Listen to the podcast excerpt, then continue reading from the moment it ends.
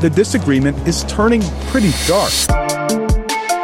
We have a divided nation. We have a very divided nation. We seem to be living in a time of utter tribalism. If it's true to you, then it's true. No, it's not. In order to be able to think, you have to risk being offensive. I mean, look at the conversation we're having right now.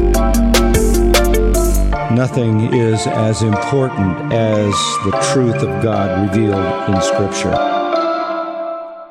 Welcome to Disagree with Me, podcast dedicated to considerate conversations on taboo topics. My name is Angel Rodriguez, and as always, joined by Mr. Caleb Powers. Yo yo, I'm here on the ones and twos. Yes, sir. How you doing, man? I'm doing excellent. I'm excited to have Chris on the podcast again. This yes, is fun. Chris is back, not for the second time, But for the third time, the third, time, third time's the charm. but we're not re-recording the episode again, so that's a plus. yeah, hopefully. I mean, we're double Well, recording it, so Yeah. Yeah, I was gonna. I, I was just. I just meant he's not on for the third time recording the same episode. We're actually recording a different episode this time. yes, yes, we are. Chris, welcome back, man. I'm really excited to, to be here. Our last couple of discussions were really fantastic. So Yes. um, I've been uh, counting down the days till the next one. So this is great. Yeah, man. And uh we're gonna so we have a repeat a repeat guest. And I was gonna make a joke, Caleb, considering the fact that the last few times you haven't been able to be on for the whole Oh, time with yeah. us. I was gonna say Chris has now been on the podcast more than Caleb, but Uh, that is not true. Know that is I'm not true. Come kidding. on. I'm here. I'm here. I'll I'll Yes. pipe in sometimes in this Yes. episode. I will be here. Yeah. It's, it's I'm glad you're back, Caleb. Yeah. I'm Miss you, man. And and so we have a, we have a, a repeat guest and a repeat topic. And I told my wife that I wanted to talk about this, and she kind of rolled her eyes because she's like, "You just talked about this like a month ago." But I this is one of my passion topics, so this is why we're going over this again, and that's abortion. So, um, that's what we're gonna we're gonna talk about. I I think if you've been listening to this podcast, you know where I stand on it because we've talked about this like two two different times now. I think like I three. didn't listen to those podcasts, so it's all new to me, which will be interesting. Sounds good. And uh yeah, Chris, you're you're on. I want to hear your your thoughts on on where you stand on the issue of abortion. I guess we, we can we can start there. Sure. Um, well, I'll start with something that I don't hear people use a lot in debates, but now I think it's more common. And that's, I always approach it at first by saying that to me, the whole pro choice over here, pro life over here thing is a false dichotomy. Um, because I consider myself both pro life and pro choice. And to define those terms, um, by pro life, I mean that I, I do believe that uh, a, fetus is a person and that abortion is a negative thing. It's not, I don't look at it as a neutral action morally, but as something that is, that is negative and uh, it, it does more harm inside itself than, than good if you're just looking at it, the, the actual like procedure and of an abortion. Um, but I am pro choice from a political point of view because I do not believe that uh, criminalizing abortion um, does more good than harm to society. Um, so, the, put it most succinctly, the way that I take these two stances of being pro choice and pro life together is I say that um, I, I believe that the most effective way to reduce the harm that I believe is being done by abortions being performed is to enact laws that um, are aimed specifically at reducing the amount of abortions rather than laws that are aimed at criminalizing them because I separate the legality of abortion with the uh, reduction of abortion. So for me, it's about what is going to make abortion happen less as opposed to how do we just make sure that people are, are criminalized for it and really for me the debate goes along the lines of is it is it is it the making abortion illegal and restricting it that reduces it more, or is it other things that reduce it more? And then what are the unintended consequences of making it illegal and other negative things that are caused by that? And do those things outweigh the positive effects that a ban would have on the situation? Okay. So if if I could prove to you that abortion, not not saying that I will do that, but if I could prove to it that outlawing it would reduce the abortion rate, you would be for it. Uh, if it was the most uh, effective way to to do that, um, and so so because again, it's we don't exist and it does it, it doesn't exist in a vacuum.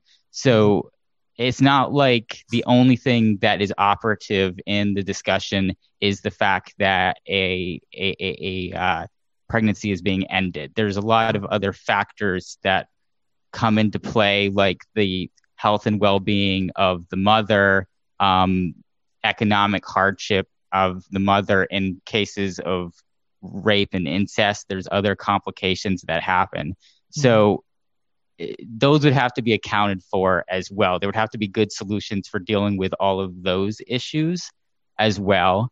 Um, because it's it's for me it's not just about reducing the harm of abortion but reducing the overall harm of unwanted pregnancy because unwanted pregnancy results in problems beyond just the potential for abortion in my view okay so i'll, I'll lay out for you where i stand on the issue sure. um, since you haven't listened to our other podcasts and stuff, but so I, I, I think abortion is murder. I, I agree with the first point you made that the child in the womb is a person and that we we shouldn't kill that person because we don't or we shouldn't be able to kill innocent people. Um, and even if, and this might be a little something that that uh, people don't say, but even if it, even if outlawing abortion and treating it as murder in some way, shape, or form, or to increase the rate of abortions, it would still be the right thing to do. It would still be, it, it would still be the government's job to bring justice to that issue and treat it as murder, even if that's what happened. I don't think that's what would happen, but I, I just want to put that out there that that's that's where I stand on the issue, um, because like you said, it's it's a person. So I, I I guess one of the first things that came to mind for me is would you use the same line of thinking with other other crimes like if if it could be said that outlawing drive-by shootings or or whatever actually increased the rate of drive-by shootings would you be for decriminalizing drive-by shootings to drive down the the the uh the rate Right. Um, well, I, think a good example of something that is up for debate, because obviously, mm-hmm. like uh, criminalizing drive-by shootings is not something that's that's debated. You know, you know, it, mm-hmm. pretty much everybody agrees that it should be you should be prosecuted if you drive by somebody and shoot them out the window. Yeah. Um, but but it's something that that is debatable is um, a drug use, for example um, which again can involve hurting other people. Like, for instance, if a pregnant woman um, is on certain drugs, it could cause birth defects or or a miscarriage. Um, so it's not just something that affects the person taking the drugs. But I mean, I, I generally take a libertarian approach to drug use, and I think that the best way to deal with the epidemic of drug overdoses um, and drug addiction we have in our society is to legalize drugs and regulate it and treat it as a as a mental and and, and physical illness rather than trying to criminalize and scare people out of um, like involving themselves in drugs, either selling or or buying or or taking them. So I, I would I, I would definitely say that my approach pretty much always comes down to the effects of legislation on reducing the amount of suffering and harm that a crime is causing. Because again, for me, and I think we talked about this a little bit when we were talking about masks in our previous conversation, mm-hmm. is for me, morality is a lot more centered around what are the effects of an action as opposed to what are what is the actual action itself or the intentions behind an action. I see immoral behavior as behavior that causes harm. So thus, when I'm trying to reduce immoral behavior, I'm not trying to reduce people's behavior. I'm trying to reduce the harm that results from their behavior, which is probably different than how you would view it, viewing the behavior itself as the problem. Spoken like a true utilitarian. but I do agree, and I do, I do agree that there should be specific rights, and um, keeping people's rights from being infringed is actually, and personal autonomy is an argument that I make for um, pro-choice legislation. And that just comes down to the fact that you are dealing with two people when you're talking about a pregnancy. Like there Yeah. is a mother, there is a child. You have to, you can't just assume that the rights of the child always trump the rights of the mother. You have to consider the rights of the mother in Okay. the situation as well.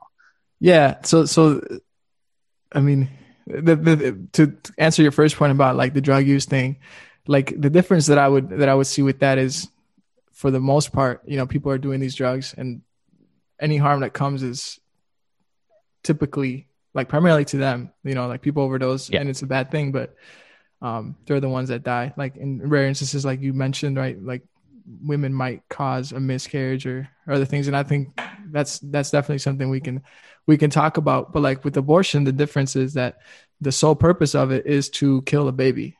Like that's case like that's literally what is what abortion is, and um, and and it's it's a it's murder for, as a Christian because God is God says you shall not murder, you shall not take innocent life, and that's what's going on. As you as you said, you know we're we're killing a, a baby in the womb, and, and to the point of of choice is like Chris, we don't. I don't think we live this way, right? Like we don't have the choice to to do whatever we want to do to other people. I don't. I no, think we don't. agree with Al- that, right? So although I would say that another thing that separates it from me for me from the the drive-by shooting example that Mhm. you gave is I do believe that it's a lot more difficult to enforce and a lot um, more Yeah. inefficient to enforce uh, legislation around abortion than it is around um, uh, m- homicide with a weapon. Um, because like when someone kills somebody with a weapon, there, there's Uh-huh. evidence, there's witnesses, there's the weapon itself that exists in reality that needs to get disposed of. There's like a lot of things that you can do Mhm. in a crime scene and in an investigation to um, get evidence for homicide as a prosecutor and prosecute someone effectively. Um, whereas it gets kind of dicey with abortion. I would say it would be a lot easier to criminalize doctors uh, aiding in abortions, just like, for instance, assisted suicide is um, uh, criminalized in a lot of cases. Um, but uh, as far as uh, prosecuting the women goes, you end up in a difficulty of enforcement because uh, if women are having abortions off the record in a black market situation, Mhm. it's very difficult to track that down and find out that they're doing it. Um, especially since beyond just safer methods for the woman, not not the child, of course. Um, there's also a lot of uh, very risky ways that abortions can be induced as well um, that don't involve any uh, pills or or procedures that could be made illegal because it could be other things that are used for legal purposes, um, other purposes they're intended for, um, and to provide a very specific example of something that could happen if you just blanket make abortion uh, a, a, a crime similar to homicide is you're going to end up in a situation where you're going to have to figure out a you're going to have to figure out a way to tell the difference between a miscarriage and an abortion and miscarriage is something that is you know it's not rare. It's it's very fairly common. I mean i it's difficult to look at stats as something so broad but i mean just to give very rough numbers you know it is believed scientifically that between 30 and 50 percent of um, pregnancies defining pregnancy as, as uh, a conception is miscarried but probably only 5 or 10 percent are known because a lot of them happen before women know that they're pregnant Yeah. so but there are a lot of miscarriages that happen and again i don't want to focus too much on anecdotal evidence and just specific situations. But I do want to say there are situations where there are countries where abortion is criminalized, where women are um, tried and convicted for killing their child when they had a miscarriage. Um, an example is in El Salvador, there was a very high profile case where a woman had a miscarriage and was sentenced for decades, I believe it was 30 years in prison, spent 10 years in that sentence before the Supreme Court stepped in and ruled that they did not have enough evidence to convict her of the crime. And then she was freed from jail after 10 years just for having a miscarriage. Mm-hmm. So, so yeah, I, I don't think we should obviously prosecute women for for miscarriages. Um, but but abortion, the things that you're saying, right? Like the unsafe methods, they leave scars. They leave like it it it. You know, you can tell. Um, and and maybe because of of it being illegal, it would drive people to those quote unquote unsafe methods, even though every single method of abortion is unsafe. Because as you mentioned, it kills a baby almost every single time. So it's it's unsafe either way. And I I think if we were to actually outlaw it and treat it as murder, we wouldn't have centers that are built specifically to kill babies no. abortion clinics, right? So that we would do away with those. And I think a lot of people would because of because they wouldn't have the ability to go drive down to to one of these centers and and and go through with this procedure would choose not to do it and, and because they would know that if they were found out they would be charged with with murder.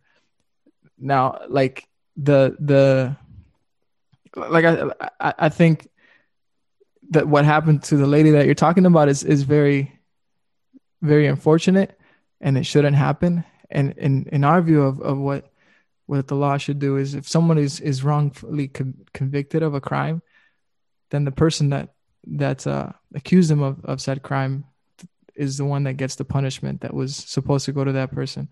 But uh, to what you're saying i think you could you can tell right? Like you can tell especially with with some of these unsafe methods. I mean what what what things do you specifically have in mind when you say unsafe methods? Um well i mean i, I i'm i'm talking about things desperate people do um mm. like you know like uh drinking gasoline or bleach or coat hangers or just really a, a hard things that actually doesn't happen a lot because in most countries even where abortion is criminalized, there's still a huge black market for um, abortion inducing pills. Mm-hmm. Um, so again, you would have to the first if you criminalized abortion, the first thing that you would do is you would you know get rid of all of the the legal ways to do it, so there wouldn't be uh, things like Planned Parenthood anymore. And then, but then the next thing you'd have to do is you'd have to figure out a way to uh, stop the pills from being so- circulated on the black market, which would be difficult, especially if you're trying to um, legalize other drugs at the same time to make these drugs illegal while other drugs weren't would be very difficult because the same distribution methods would be used potentially. Um, so, uh, you know, for example, uh, I want to bring up Brazil as an example. And I know there's a debate about statistics from Brazil because um, depending on who's doing a study, there's different numbers coming out but I, I am aware of a lot of studies that have come out that that do show that abortion rates in Brazil, which is a country where it is pretty much almost completely illegal. Like the, the only way to get an abortion legally in Brazil is if it's incest or or rape, I believe. And even in those cases, you have to prove it, and that's difficult sometimes, especially with with rape because it's it can get gray there as far as proving if it was consensual or not. Um, so, but in Brazil, um, there's just as many abortions as there are in America, and yet there's a it's just different how they're obtained. They're obtained on the black market. They're obtained in private yeah. in in Brazil. Yeah, and and and and again, going back to my first point, it has to do not with it has to do with ultimately what is the role of ultimate like what's the role of government? Is it is it to to to give us an end result that which in, in your case right you would say you know the end result should be less abortion no matter how we get there right. Right? Like as long as we get to this point here, this is what we have to do. And I'm saying, no, the government's role is to to enforce laws and to bring justice when injustice is done. So like even like I said at the beginning, even if even if the the abortion rate went up, which I don't think it would, but even if it did, the government's job would still be to bring justice to these little children in the womb that that are being killed by treating their deaths as what for what, The what thing is, it's justice murder. justice doesn't bring them back to life. It and doesn't. justice doesn't prevent that from continuing to happen because again one of the reasons Okay. why we have laws is to keep crimes from happening and if a law isn't keeping a crime from happening then what is Then the point of that So law then, so so because murder is still happening now, should we have laws that say that I can't kill my my neighbor? that's it, it again laws that criminalize murder Mhm. decrease the amount of murder that happens because it is easy to enforce those laws because of how much of a trail in just reality a murder leaves because you're dealing with two people who are alive and have social security numbers. One of them is going to disappear. There's going to be a body that needs to be disposed of. There's going to need to be a device used to do the murder people are going to be witnesses again to the situation potentially. Like there's it, it's a different situation um, than something that happens in private and really is not going to look different than a miscarriage. Like 40% of abortions that happen are induced by medication in the United States and that number is from 3 years ago. So Yeah. and it continues going up and higher and higher as as medication gets more a- easy to access for people. So the way that that works is that a woman takes uh, one pill that detaches the child from the wall of the uterus and then takes another pill that then causes uh, basically a, a period to, Yeah. to flush it out and of, of their body. And so that that is completely indistinguishable from a miscarriage. And you're talking Yeah. about 40% so that's about 300,000 things that look like events that look like miscarriages that happen every single year and that's a lot different than somebody strangling somebody or shooting somebody and leaving a dead body Yeah, but, but like you said, right? Like, I mean, I would think a pill like that, that's wh- which sole purpose, or, or it's those two pills, those chemical abortions. The, the the sole purpose of those is to kill a baby in the womb and and to force Mhm. a. I mean, I don't. I don't. I, I would. I would see the the eradication of that. Like, we need to to those pills are readily available in brazil and right. Yeah. you induce statistically between a million and four million uh, there's between a million and four million abortions that happen in brazil every year um, according to several studies that i've seen Yep. um, i don't know the percentages of how many of them are pill induced but i'm assuming that a good amount of them are I'm just sure based they on the situation Yeah, and it's still. I mean, and again, because my my my where I'm coming from isn't a utilitarian. ut- Man, am I saying that right? utilitarian. Utilitarian, yeah. There we go. Utilitarian um, perspective is that that would still be the right thing to do. It would be to to decriminalize it. Now, how I think that even so, like like you're saying, right? e- If we decriminalize it or criminalize it, sorry, and then the rate's still at the same rate, it even goes goes up. Like that's that's where we got to step in, and I think change happens from the bottom up. But I still think that we need a we need a and I, and I say that like as a Christian, go and share the gospel, and people's hearts are changed to not want to murder their children. Thirty percent of people who have abortions are Are Protestants. Christian? Yep, I know, and they're well, they're hypocrites, and they need to repent, and that's no, murder. no true Scotsman fallacy. Was that? It- It's a, there's a fallacy which is no true Scotsman, which means that if people are part of a group but they don't meet a specific set of criteria you put on them, they're no longer part of that group. Um, Except is- in this case, it actually it's it's true because I mean God's word specifically says here are the th- here are the criteria for if you are at, like an actual saved person, and so you can be There's a Christian. nothing in the Bible that says that um, an abortion makes you not a Christian. No, that's not what I'm saying. Um, I'm saying uh, First John says those who will, you know, basically if you're uh, in a lifestyle of sin, any sort of sin, whether or not it's an unrepentant, uh, you know, murder of a child or not, um, then that that is inc- incredible evidence that you're not a Christian. Right. But Um, again, all all have sinned and fallen short of the glory of God. For and sure. every person who is a Christian sins. Yeah. Oh, Yeah. for sure. Yeah. Yeah. But but I mean, we can there there's actual like legitimate criteria in Scripture given to for the church specifically to be able to judge those things too. Like that's why church discipline exists. That's why excommunication exists. Um, So there there is a criteria there. So obviously, no true no true Scotsman can factor into this. But at the end of the day, because God's word itself says yes, there are criteria, and you cannot be that that has to factor in too. So Yeah, but again, that that it, there's a level of subjectivity there. Like you know, if if it's something that is specifically um, you know made explicit in the Bible, I think it's a lot easier to make that argument than than if it's something that requires a logical jump from you know merging a few different ideas together in a subjective way. Um, like you have to take the scripture that is against murder and you have to then combine it with an interpretation of scripture that shows that uh, a, a, a ba- baby in the womb is, is a person Okay, so maybe not all of them, but I would say most of them are. Just like Mhm. s- there was a survey done not too long ago, and it's like the majority of evangelicals or Protestants would say that Jesus was was not God, but he was just a good teacher.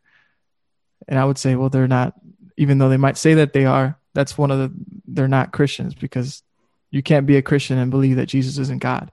Mm. So that's what that's what I'm saying is is you know to to be a consistent Christian at least, right? You can't you can't say yeah, I believe the Bible and then go out and murder a, a person. I mean, at least uh, it, it would it would cause if if I were to murder somebody, I think your first thought would probably be, well, he, he wasn't really a Christian.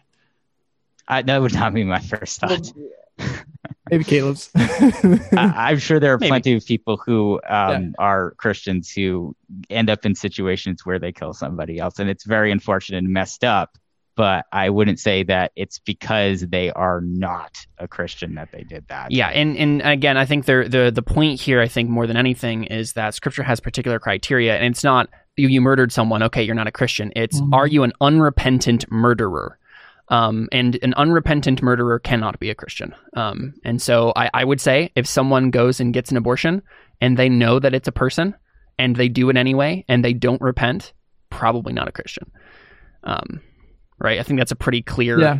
thing we can see in scripture and and also i mean I I know you mentioned earlier you have to also prove that a child in the womb is definitely a person um but i mean i think there's scripture for that which as well, which I so. do agree with. So Yeah. again, but I understand that that a lot of people don't agree with that. yeah so I and you you would have to make up. a proof of that obviously yeah, to, to Yeah. make that argument yeah. because for me it's very it, it's very subjective. It honestly it's it's it's a gut thing. It's it's literally I just feel that way. It's it's difficult. I would have a hard time if I was having an argument with someone who was trying to make the argument that um uh, a fetus is not a person. Then I would have a hard time scientifically arguing against that. Um, and again, it's not something that I, I want to make a disagreement between us because my Mhm. gut agrees with something that you both logically believe. well and i Um, and, I, and from- I would honestly say that i think most people their gut they know like i think Yeah. uh, just i think you you would have to convince yourself otherwise right you would have to go Right. out of your way to make to make a point of not believing that a that a child is a person I mean, um, the, the most convincing argument that I can find is just again that that high rate of miscarriage, especially in the first few weeks, because it, it makes me wonder like why would there be a system where half the people would just not make it? You know, um, maybe they're not a person until they get past that point and are viable or have a heartbeat or something like this. But again, I think that when you get that nuanced in debates like this, especially when you're talking about forming legislation, you end up causing issues. I mean, I mean, one example is um, there a heartbeat bill in Ohio that you know caused an 11 year old rape victim to not be able to get an abortion because of people splitting hairs about when um, the the the child was a person, according to them. Yeah, and and so we're clear. Like I'm saying, from the moment of conception, when the sperm meets the egg, that's a biologically different human being, and all people are are made in the image of God, including that child in the womb at that at that very moment. So I would I would not I would say ac- across the board, the intentional taking of that life in the womb is murder and should be treated as such. And regardless of the you know the outside circumstances like whether that that child was put there because of rape or incest or whatever they're still a human being and we shouldn't be able to kill them legally.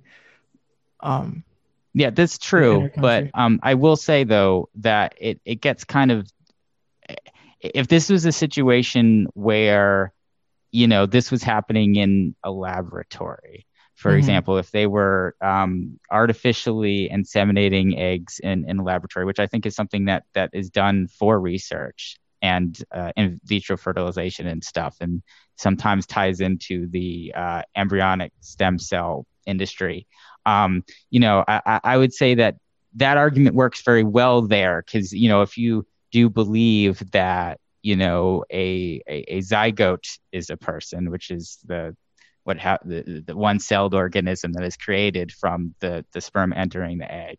Um, then yeah, in in in a in a test tube, then well, they would make it a, a homicide to to, to to to to kill that. Um, but the thing is that a pregnancy is something that happens inside a woman's body and a woman is also a person mm-hmm. so then you bring up with okay if you're going to protect the life and autonomy of the child from conception then what protections do you have for the life and autonomy life and autonomy of the woman like mm-hmm. for example if you have a woman who is is raped and so she is forced to have a pregnancy that is against her will let's say that she is a, a, child herself, like an 11 or 12 year old, or let's say she is somebody that um, has high risk factors for pregnancy. So it's very likely that the pregnancy might um, kill her uh, if it continues.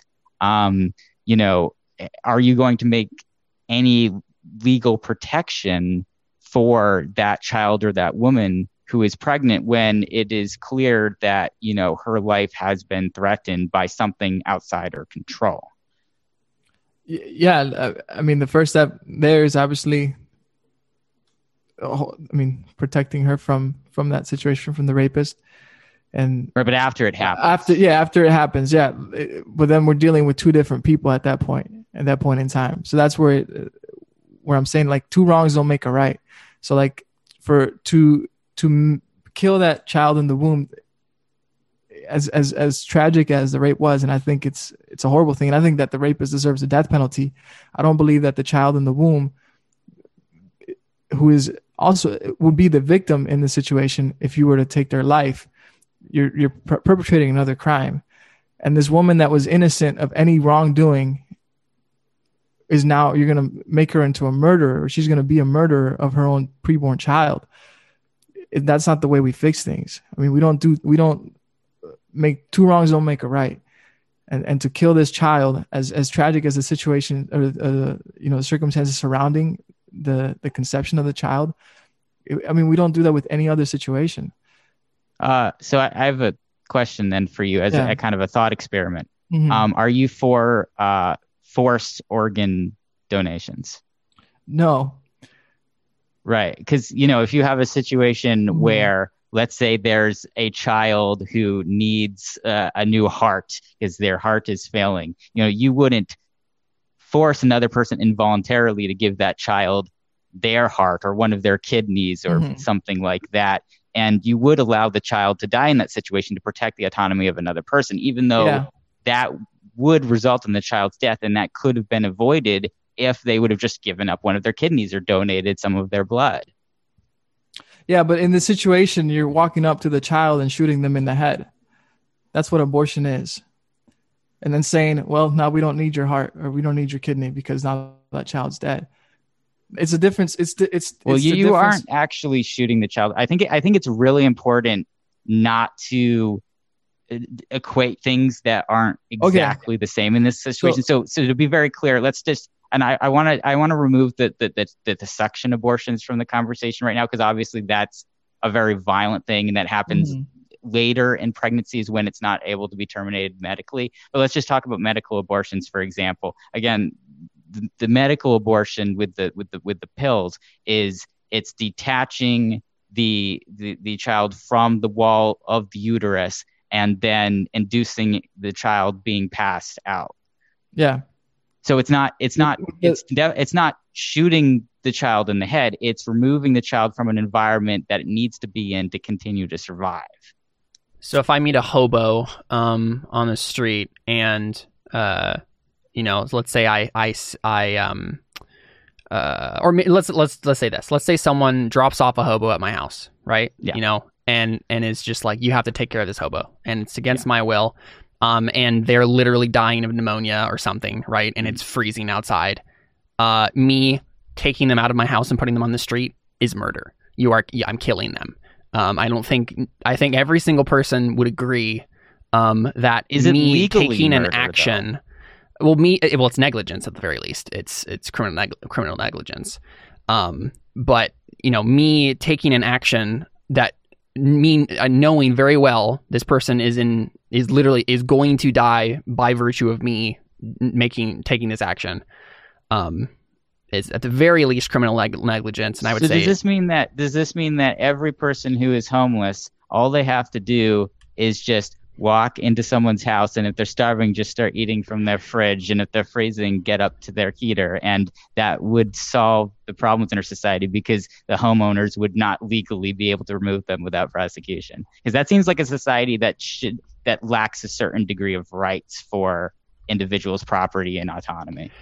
Yes. Um i get what you're saying. Yeah. um I- I- angel yeah go ahead.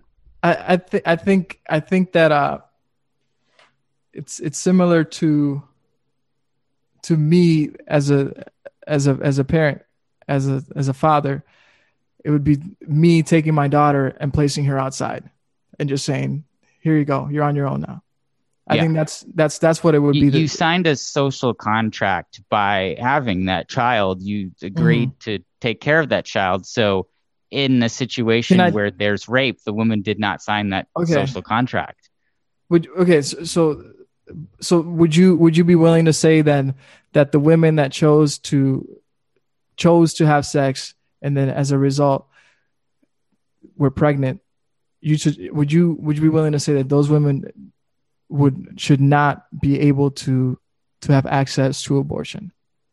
I, I think that if there was a perfect world where you had some way to have the amount of knowledge to differentiate between women who knowingly choose to conceive a child and then abort them versus and, and differentiate them perfectly from women that either did not knowingly do it or it was forced upon them, then I think you could make a, a good case for some level of negligence at the very least for their behavior. But Okay. because I don't believe it's possible to differentiate between that, and because I don't want to take every woman and put her on trial to try to figure out is this a miscarriage? Was this a rape? Were you drunk? Were you ignorant of how the contraception worked? Or did you actually know this was going to happen? Because I don't want to do that to women because I think that human beings do not have the amount of information about other human beings to figure that out perfectly without it being extremely traumatic and extremely erratic.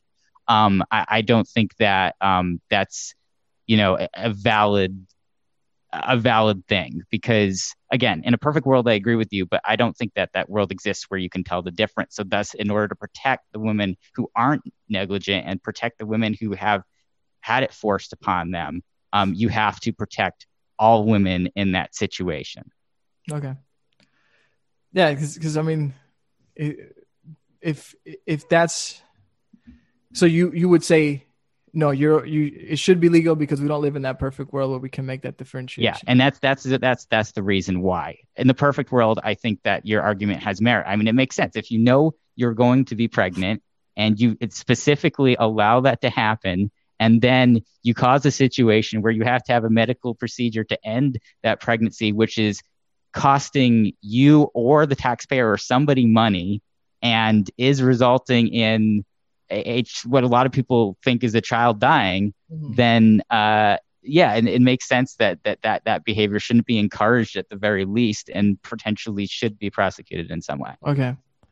so I don't know if this is even gonna make sense, but because so you don't even I mean you wouldn't even see a difference between the abortion had by the by the rape victim and the abortion had by the by somebody else that wasn't raped. I, I see a difference You, but if I'm God, but as a human being, as a judge, don't, I don't so it doesn't should see a even difference. so that's okay. So I would say, I mean, then it doesn't matter. Yeah, it's it's still wrong to murder the child that was conceived by rape. Uh, I I say well I I say I I think that it is there's a death happening in both situations. I think the difference is protecting the woman's autonomy as well because again I view it as a situation where oh, okay here's an example. So if we had a way to take an an an, an embryo or a very young child out of a mother's womb and have it become viable, put it on like life support and allow it to continue to gestate to the point where it, it is, you know, a full grown, you know, baby that is allowed that is able to kind of survive on its own. You know, if if we were able to do that, then I would say you should do that in all cases. Like if an 11 year old is raped and you have mm-hmm. the ability to take a a five six week old child out of her womb and and save it, then that should be chosen 100% of the time over just allowing that Okay. that child to die. But the thing is, we don't have that ability right now, and because And- we don't, I have a different stance on it. Okay. So so I, I kind of I don't know if I, I kind of thought of something that might be like my my my uh my wife is pregnant right now with with uh, our second child, and let's say in the future something tragic happens, and my daughter who's ten years old, i my older daughter right now is ten years old, left with her her little sibling, and my wife and I die some way, shape, or form, and the only person that can take care of that younger child is my my daughter. So she's now stuck with this child that she didn't it wasn't her her um her choice to do so. But it would still be wrong for her to take her younger sibling and to set them outside or or even just kill them because she she's like I don't I don't and I think that's as a a, a rape is is is more tragic than that but I think it's along the same lines of the as a as a Christian, so I've the way I've heard somebody explain pregnancy, it's, it's a covenant, right? Like you're with this with with this child as as a mother, and and again, like no matter how that child got to be there, no matter the circumstances, it's still wrong to to take this child's life. I, do- does does my analogy even make sense? Does it? Do you get what I'm trying to say? I would say that um okay, in this situation, um a, a better example would be if your younger child needed an organ or blood transplanted and then you were looking to prosecute the older child for not transplanting because i think there's a difference between watching over somebody and giving someone your body with potential bodily risk to your body. I think those are two different things. So like yes there, there's negligence when it comes to watching over a person and there you know there's a certain uh, degree of um, assumption of what a person knows is going to result in another person's harm or not so you could prove that a child knows that taking a young child and leaving it outside leaving the young child outside is is going to hurt the child. So so they're doing something that that is prosecutable that is wrong by by doing that. That is certainly negligence and some degree of of homicide negligent or more. Um, but i think that that's different than something that involves your own body. If if the child that if the younger child needs a transplant and the older child doesn't want to give it i don't see how you can possibly force that to happen. And i view pregnancy especially if it's a situation where it is it is um, forced upon someone as basically a uh, you're forcing somebody to use their body and their organs to keep somebody else alive.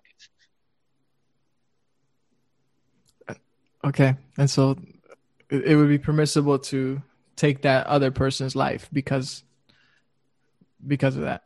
Uh, the it would so w- what is important is that you decouple the the lives from each other. So you put the the rape victim in a situation where they no longer need to use their body to keep the other person alive. So i- it's not that I want or think that the the the child of of a rape should be killed. And i don't Mhm. think that's the best way morally for that situation to be handled. But because we don't have a way to take a very young uh, fetus out of a womb and keep it alive thus inadvertently it results in death to protect the autonomy of the mother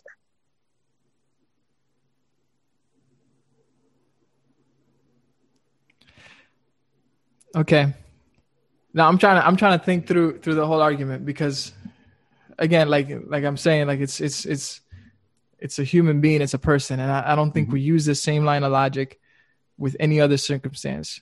Like like Well, we It- would with with with with with uh, transplantation or with with Yeah, but- but yeah. okay, but but the thing is is that no matter what, like the woman is still the woman and the child is still the woman the, the child. Like there no at no point in time is the the the child in the womb like the the woman's body is built in such a way that the child in the womb as I mean like like my wife is pregnant right now, so I know that pregnancy can be hard. Yeah. But like it's built in such a way to to grow this life in the womb and when this child is born like the woman is no less a woman no less herself than before she was pregnant because when you're taking we're talking about taking someone's organ out like you can point to yeah this person lost this part of their body but when a child is in the womb the woman's body is built in such a way to where she doesn't become more of a woman by having a child in her womb and she doesn't become less of a woman because of it either I mean, that would be the case with the blood transfusion as well. You're just going to produce that blood again, yet we're not going to force someone to donate their blood if we need blood. Yeah, but, but that's the thing. I mean, that's but that so I mean, that's someone will die if if the, if there is a, a, a natural disaster and a bunch Yeah. of people lose their blood. Some Yeah. of them will die if they don't get that blood, and that is the direct result of not forcing not forcing people to donate yeah. their blood. And so, and so- obviously, a woman who is pregnant, she's donating her blood and many other things to to Yeah, that and I- child. and I think this is this is the difference. I think in, in the view of of you know the, the relationship between parent and child that we see here because we could make the same. I mean, the same case could be said about the child that I have running around in my house. You know, like she is taking from what I make every Mm. single day, right? Like I am I am giving of my goods and you know the, the food that I buy, the the the clothes that I buy, the the toys that I buy. She's taking of that and like because there's a relationship there's between parent and child and i can't and that's why i use the word covenant i mean and, and I have, I have a question for you. uh, Yes, to sir. Try to see if I can isolate this. Mhm. So let's talk about two different situations here. Let's talk about one situation where a woman is is raped in a conventional manner, so this child is genetically hers Mhm. and it's inside her now. And now let's talk about a situation. Again, this is hypothetical and crazy, but I think as a thought experiment, it will give me information. Let's say that a woman is drugged and put under and then forced to um, go uh, through an in vitro fertilization procedure. So they put a child inside her womb that is not her child. Um, it belongs to two other people. Um, do you think that there is a difference in the way that both of those situations should be treated from a legal perspective? i was i mean there's they're still both wrong and i i, I kind of see what you're trying to do but they're still we're still dealing with a person that's that's what i'm saying is that we don't you're talking about the bond between the mother and and the child. So you're saying that that, that bond is because there is another human being inside the mother. It doesn't have anything to do with the fact that her genetic material has created half of the child. As long as there is a child inside someone's body, no matter how Well- it got there, the person whose body it is, it, it has to donate their body to allowing the child to survive to term in all cases, or it's immoral in your view. It would be murder. So yeah, let's part of it is yeah that that relationship and, and what you were talking about rape, where the, the child is genetically half the mother's, is that that bond between parent and child. But then yes, even even if we were to go down to the to what you said you described there, and, and we were to kill that child in the womb, that would still be murder. Yes. Right. Because And it's a so you think that in that case, the the woman would be should be prosecuted for it. So, for instance, if you're if you're a woman, again, it's a crazy situation, but if you're a woman and you're put under and you have a child literally put inside you by somebody else, and then you Mhm. decide, I want this out of here. In your world, that should be something that should be prosecuted, and the woman should face some type of consequence for making that decision. I mean, in my world, that would never happen. Hopefully, of course not. Right, but if it were, yes, it would be because we're killing a person. That's what I'm saying. Is, is yeah, I, it- I, am I'm seeing where you're where you're coming from though, Chris. What you're trying, Yeah. you're making a delineation. I say, so let's let's back up here. Would Yeah. we all agree that um, you having the ability to save someone, say that need blood, and intentionally refusing to do so is wrong? Is is like morally wrong in in almost every case. Just leaving legality out of it, just morally wrong. Um, I, I would say that that's a gray area. I can't make a judgment on that. I mean, because again, th- there's a certain amount of autonomy, and I think I think you get into some gray areas when you start taking away people's rights from a moral perspective, not from a legal perspective, but from a moral perspective. You t- start when you start taking away people's rights, you get into the side of utilitarianism that I disagree with. Because while I'm utilitarianism in in the sense that I think the impact of an action is more important for its moral judgment than the actual action itself. I disagree with the statement that what is best for everybody is always what is the most moral situation. Because, for instance, you know, um, if we, uh, crazy example, but something that people talk about, you know, if we killed and ate all the billionaires, would that be better for Right, everybody? yeah. It might be, but do I think that people deserve to be killed and eaten because they're rich? I think that violates their rights. And so um, this is a situation where, you know, I don't want to make a moral judgment on, on someone and say, like, in all cases, they should be morally obligated to donate something of their uh, own being to save or protect or help somebody else. Because I think once you cross that bridge, then you end up in a situation where you can justify pretty much anything to force anybody to do anything to make no, somebody I, else's I agree with better. that. Yeah, no, that makes sense. Um, but I but I think there is a different, and I think I, I see again. I see what you're saying here, right? Like the there's a difference between something being right and something being that's you should be prosecuted for, and and I agree with that. I think there's scripture has a very clear delineation of those things, right? You you can't be prosecuted for uh, telling your your you know friend a white lie, even though it it's wrong, right? And you shouldn't be prosecuted for that because that's ridiculous um, right? But um, I think, and I and I agree that there it, it, can be tricky when we talk about these things, but we also have to consider the the fact that just looking at it in in pure statistics sense, um, you know, I just saw statistics the other the the other day that basically you know showed like the reasons people gave for why they're getting an abortion, and Mhm. uh, m- almost all of it is just pure convenience. Um, that's what Well, most people say. th- there's it's it's about them not being in a socioeconomic position to have a child in their No, that's only about like fifteen percent.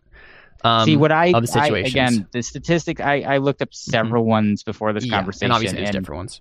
and there's different ones out there. And what I came out with was, you know, over 20% said it was purely economic reasons, and over 20% said they didn't feel like they were personally ready to raise a child. So right, sure. It's, it's not like this will inconvenience me. It, it, a lot of them were, this is going to be an economic hardship towards me. This is going to impact my. Um, Which honestly, I would. I would, and, uh, and again, just and this is partially from our personal experience out at abortion clinics. Um, I, I would, and and from a lot of uh, other people's experience out at abortion clinics that we've, uh, most of the people who would say, you know, economic hardship is the reason I'm doing this. The the they could very well raise this child if they actually, you know, sold their really expensive car and you know actually So did the work to like not live a ridiculously expensive lifestyle uh to so do this 75 percent of women who have Mhm. abortions are at or below the the poverty line or low income bracket Mhm. um, in the United States. And that is very disproportionate. Obviously, three quarters Yeah. of people aren't in poverty in the United States. It's more like 10 or 20%. Right. But 75%, and that's why there's disproportionate mem- numbers of, of immigrants and disproportionate numbers of people of, of races other than white that have abortions, is because of that link to classism and poverty. So, Mhm. you know, one of the things that is really central to people's decisions to having abortions is their economic status. hmm But the the but you, would you would you still see that economic status as a as a good reason to get an abortion though? I think that it's important when you're talking about re- reducing abortions um, because it definitely shows that reducing poverty is going to result in reducing abortions. Um, but again, that's coming from the perspective of morally, what I'm trying to do is kill as less as few babies as possible. Like that's that's my goal Yeah, and- morally. and- when I see something bad happening, I want it to to not happen. I, I don't care sure. about justice. You know, for me, justice is preventing it from happening. You know, if you're Yeah, somebody and that's, and that's not that's not biblical justice. That's not what the Well, Bible says justice is. so Um, if you're so- if you're someone who, for example, Yeah. um, God forbid, if somebody killed somebody very close to you, and you had a choice, and your choice was this: that person goes to jail, and another person is murdered by somebody else, and somebody else loses a loved one, or that person doesn't go to jail, and that other person is saved. What would you choose? I wouldn't choose anything because that's not a situation that would like ever happen. But and if I it don't did, like choosing situation. But the thing is, I, that is I, a I don't see. that- I don't see any real life that is an extremely relevant situation. in, in what and way? the reason why it's relevant is because the way that we structure our society does result in the increase or the decrease of crimes and immoral things happening. Okay. Um, so because Oh. of that, you know, you have your actions and the laws that you are either for or against will result in either an increase or a decrease in certain behaviors and certain results in our society. And so if you're focusing on just getting justice in the sense that you want people who've done something wrong, either to you or somebody else, uh, prosecuted because you think that that is just and right, that that somebody who does something wrong has to have some type of consequence. You know, you you, are then faced with a situation where you potentially could make a, a, a deci- you have a decision where you go down one road, it results in less harm, and that thing happening less, and you go down the other road, and it results in that thing happening more, but there is justice, and you can boil that down to a specific situation morally. It's like making that decision of what do I care more about? Do I care more about justice or do I care more about preventing this from happening to somebody else? Yeah, Okay. I I just still think real quick. I just don't think that is that is a factor we should consider. Um, because and I, and this is the reason why. Because one, uh, what is right is right, and it will always be right, and that that's that's how God Himself it reveals in Scripture to treat morality. Right? If something is right, it's right. If something is not right, it's not right. No matter the consequences for not doing it, doing it, whatever it is. Two, there are so many factors that come into play as to whether or not some something a, specific action right, on your part is going to increase or de- decrease harm. I, we as humans, and, and I, I know you've said this before in this podcast, right? We as humans don't have the capacity to truly understand the ramifications, um, or at least you know you were you were using that that argument as to like you know we, we can't be judge in a lot of these cases. There's a difference between being R- judge and deciding if you're. Be- I mean, uh, for Right, right, example, but what like I'm- if you choose to recycle or not, you know that's Yeah. going to have an effect. Right. But what what I'm saying is we as humans in the same way you said we as humans don't have capacity to really to to have the knowledge necessary to make right decisions in certain circumstances. I'm saying the same thing. And so what we do as humans or what we should do as humans, right, is be remaining in the image of God. We have a God who has determined what is good and what is not good based on his own character. And so our job as humans is to do what God says is good, even if we as people think that our actions, if we do that, are going to end up having more harm or not, right? Um, that that's us basically saying, God, you're wrong. If you say uh, murder is always wrong and this is what should happen to murderers, we don't. But but but but God, didn't you see all of these statistics as to what happens when you this that or the other thing, right? Like this can create more harm. At the end of the day, what we're basically saying is we don't. You know, God, you're you're wrong. You- we don't trust that your morality that you've Th- set. that argument you know. would hold water if it literally if if God appeared to all of us and said all people all women who get an abortion should be prosecuted. And then I would say, well, questioning God, yes, in that situation. I mean, God says all people who sense. murder another human being should be prosecuted, mm-hmm. and and that. No, and like, I, I wouldn't say I wouldn't even go that far to, to, to say that. I I, do, I, I didn't say kill. I said murder, right? And that's the intentional Yeah. taking of a oh, human, Yeah, oh, yeah, yeah. innocent human life. But I wouldn't go. I wouldn't go that far either. Like I, I know that there's the Old Testament law on that, but I, I wouldn't say that the New Testament demands that Christians go out and um re- have enact retributive justice on the No, world. of course not. No, Christians, they should be prosecuted, right? they should have a trial. Um, and and there are even in the Old Testament, there's all sorts of circumstances where someone maybe has killed someone else, has murdered someone else, and they don't get the death penalty. There's all sorts of situations where, where that is definitely true. But but the the the the point here is murder should be illegal. It should not be legal, right? That's Yeah, that's I, the I, I don't I don't believe that the New Testament dictates what the laws should be. I don't see anything in the New Testament that seeks to form a theocracy. Paul Paul himself said, "If I have done anything wrong, I do not. Uh, I do not. Uh, what was it?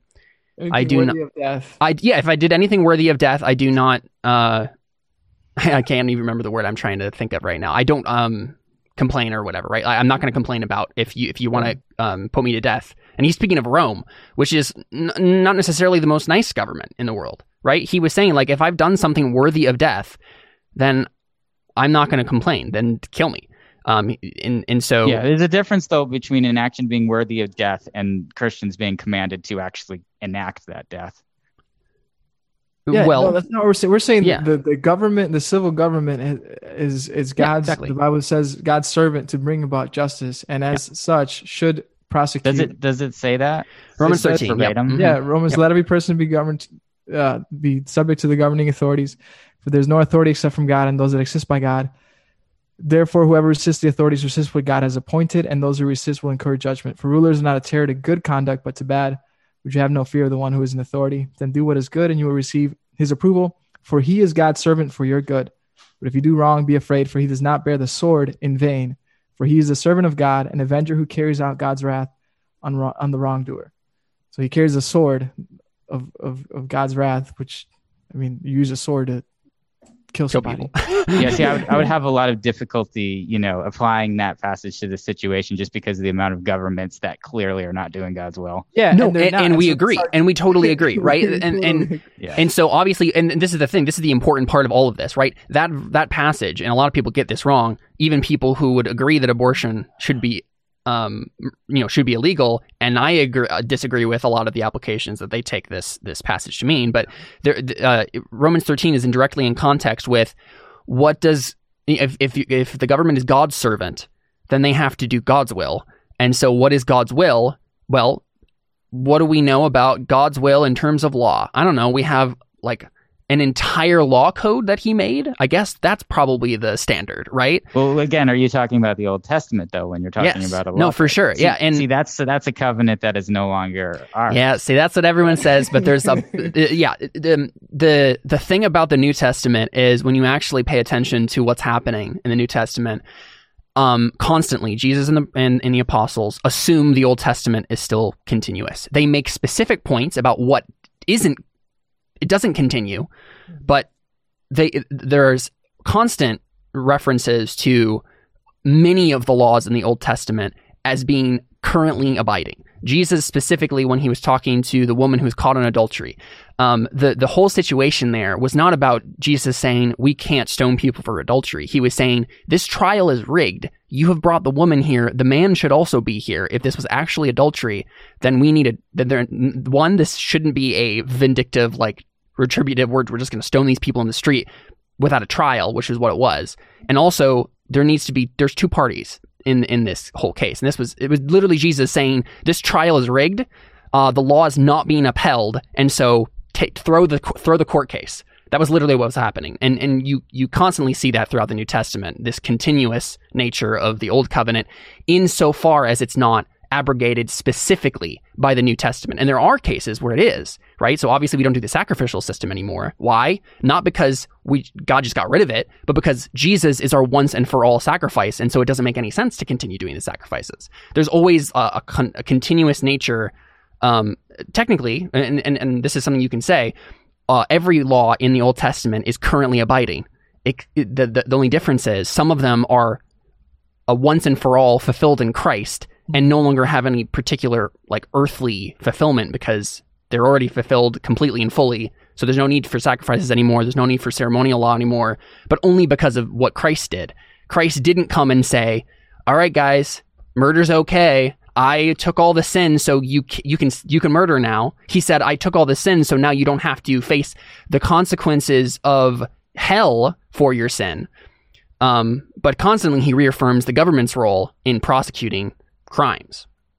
Yeah, Um, but again, I think that there is a separation there between the, the order and authority of of the government and God's law for man. I don't think that they're the same thing because, first of all, the so you've the you've old- just gone back on the argument you just made though. You didn't didn't you say Romans uh, you know Romans 13 where we're talking about like well the governments don't go do don't do God's will. So That was one of the reasons why I, I don't.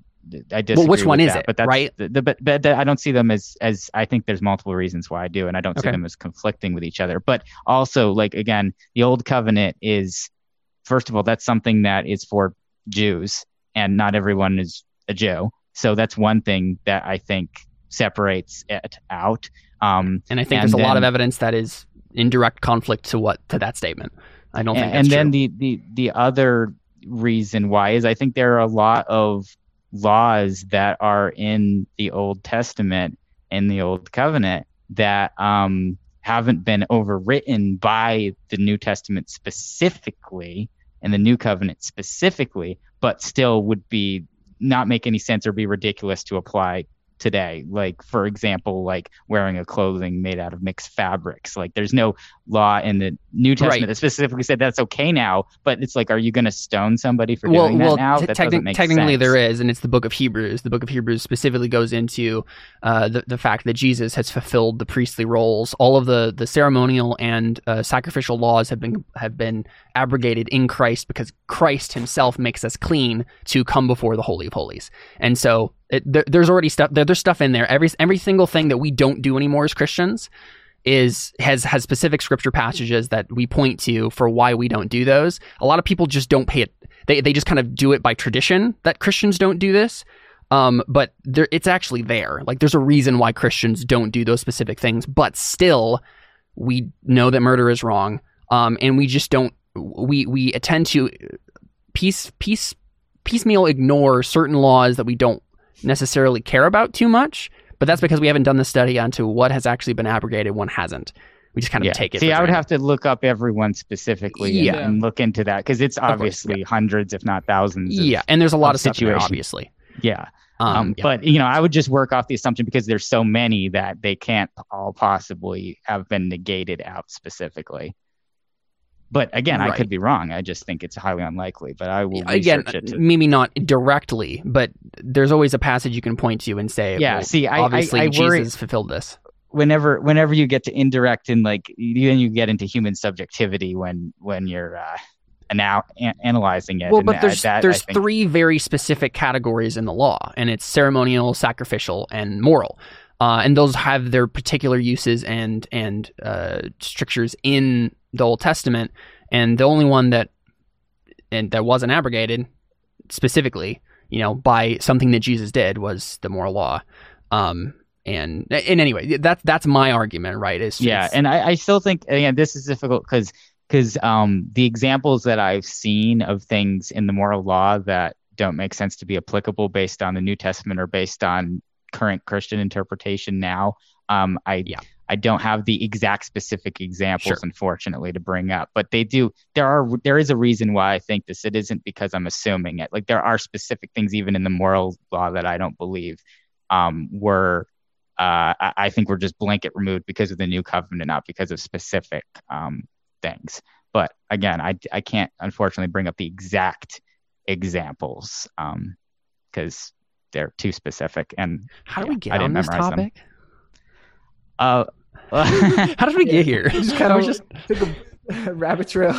Angel, save us. Uh, well, the, the angel likes you, you like the argument, Angel. You you believe in the argument that you know it's all about the the God ordained government um, having moral laws, and that al- that always trumps you know the the results. It, You it- know, and it- and then I- I think Caleb, you made made the argument that you know it, when you're talking about results, you're talking about human analysis, which can be Right, flawed, sure, as sure. opposed to a direction from from Yeah, God yeah. that is Mhm. specific. And I'm just Yeah. have been pushing back against the reasons why both of you think Yeah. those things based on gonna- scripture. yeah I, I was i was gonna say something way back um to, to the point that you're trying to make chris you know to where you're saying correct me if i'm wrong right like if if the the effect that we have because i, I think you brought up about you know if, if we prosecute the person put them in jail and, it, and someone else dies as a result like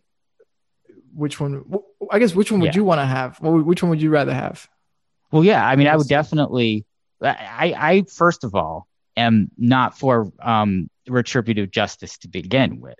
Like, I'm, I, I think that just justice should be about rehabilitation. Like, if somebody's done something wrong and you're able to correct that behavior, then I think that that should be the goal of of the law is creating a situation where you can rehab the person from what they've done wrong and reintegrate them into society to to be a better person. I, I don't think that it should just be about coming you- up with consequences that match the crimes. right and, and an that's eye, and that's what's what's funny is that's actually what the law of god does um, right in, in almost every single circumstance right like so theft for example you pay back what you stole uh, and if you can't pay it back you work for the person who you stole from to, to, so that you can pay it back um, right and that will yeah. See, I, I disagree with that. Like, you know, I, I think that it would make more sense to figure out why the person stole in the first place and then address those concerns. Like, so again, how nothing this- gets yeah and That's so what- that yeah, so, so that's so so I guess the point the point that I was gonna make at the beginning was so so Chris like if if I could prove without a sh- and I've this might be a little I don't know what I, I'm just gonna say right like if I could Yeah, yeah. prove if I could say okay down the line 20 years from now Chris is gonna kill somebody he's gonna kill two people if I kill him Minority now this- Report. was that It's like my uh, minority, the minority exactly, report Minority Report, yeah. Yeah. It's a. TV show where basically you can you can figure that out like there's a computer software that okay. like predicts whether or not someone's going to commit a Yeah. crime in the future okay But yeah, continue. Continue. Would it be? I mean, would it? Would it? By that, by that line of logic, because I'm going to save two lives in the future by killing you today. Would it? Should I therefore kill you? that's exactly why I don't believe in retributive justice. I would try to re- rehabilitate myself. But I would try to I would try to remove whatever circumstance caused me to kill those people. I wouldn't just remove myself. what if I couldn't? What if we couldn't remove those other circumstances?